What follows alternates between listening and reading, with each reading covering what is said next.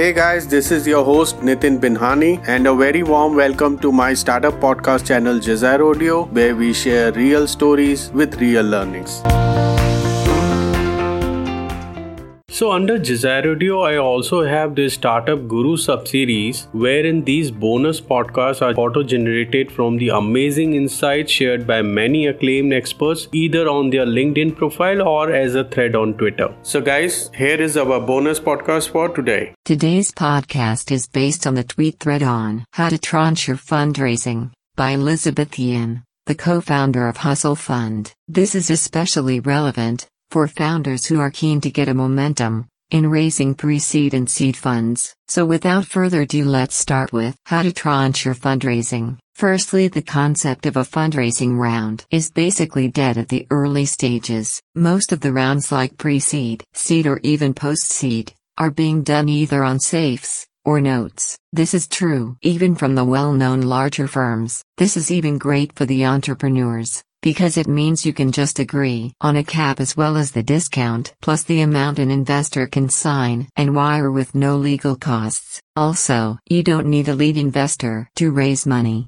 Founders can simply download the SAFE agreement, which is available on the Y Combinator website, and mutually sign with the investors. Using SAFEs, you have the liberty to raise funds, either at one go, or raise in tranches, that is part now and the rest at later dates. Using safes, you can even raise continuously every quarter. This flexibility is gold, compared to raising with equity. The most important benefit with raising in tranches is that founder can decide on a valuation cap, which is different for each investor. No longer does every investor have to be in the same round with the exact same terms. And this makes sense. Investors who invest at the much early stages are taking more risks, and thus should benefit accordingly. Your investors should be different in their value adds, so shouldn't they get different terms? Lastly, Safes and Notes gives the entrepreneurs more leverage in creating the FOMO. It allows founders to create more urgency and to make investors decide faster. So now that we've established the logic behind raising in tranches, let's evaluate how you can actually do this. Let's say you are raising $1 million. If you go to investors and say you are raising $1 million, most of them won't commit so easily. Why? Because it's better for the investor to wait until some investors do commit to you. But since you are very far from raising this full $1 million, the investors love to wait or hold on their investments. This is not a good situation for any entrepreneur. Unfortunately, this is like a chicken and egg situation. Investors won't commit until there are other committed investors. This is where the tranche strategy helps. One way to solve this bottleneck is to break up your $1 million raise into smaller pieces or tranches. For example, you can break this $1 million into three tranches of $300,000 to $400,000 each. So, while you are still telling the, investors that you're raising full $1 million, but for those who can move fast, you are doing the first $300,000 tranche on special terms. For example,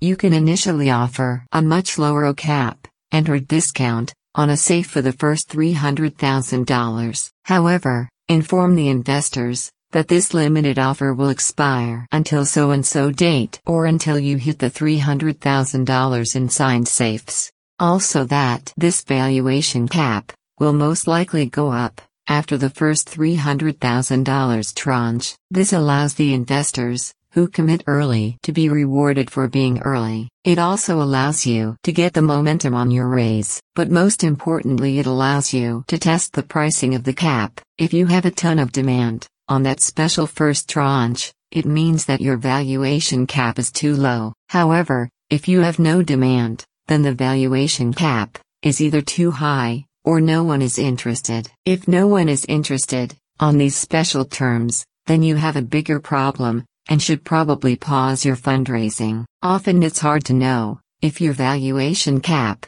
is too low or too high, assuming that investors are interested. So, by testing with a small tranche, you are not giving up much even if you have priced too low, but that momentum is far too valuable for you. Moreover, once you have raised some money, you now need subsequent cash even less. So, you can now afford to ask for a higher cap on the subsequent tranches. As you get close to filling the first tranche, it is also the time to go back to all investors you have been in touch with and keep them abreast of this fundraising. I would write, Hey, just wanted to let you know, we have successfully raised $300,000 of our first tranche, and will soon raise next $300,000 round on SAFE. Would you like to catch up sometime? Once you fill this first tranche on special terms, you can assess whether it was easy or hard for you to raise. If it was hard, you might not want to increase the cap, or try increasing the discount. Alternatively, you may even consider postponing the rest of the fundraise, depending upon your learnings of the first tranche. The tranche strategy works alike with big and small investors. If you are approaching large lead investors, you still tell them, hey, I'm raising $1 million round while I'm bringing in smaller checks on a party round safe, but we are still raising a large round that fits your sweet spot. If a large investor wants to come in, they will offer you an equity deal, and you can then roll all your safes into the round at that time. This is how to reconcile the lead investors into this process. In my experience, leads often get more conviction if a safe party round is going well. However, if no lead investor wants to come in, then you can party round safes successfully with this tranche strategy. There is no reason to hold up your fundraising while waiting for a lead investor. I advise all founders to keep talking with lots of investors, big and small. Ultimately, what really gets fundraising done is the momentum. Through tranche strategy, you create urgency so that investors will prioritize their fundraising decision on your venture over all others. So, with this, we have reached the end of this podcast. Are you a founder of an early stage startup and looking to raise funding? Get your startup investor ready before even you start pitching to your prospective investors. For know how, please visit www.jazzaro.in. That is www.jasaro.in.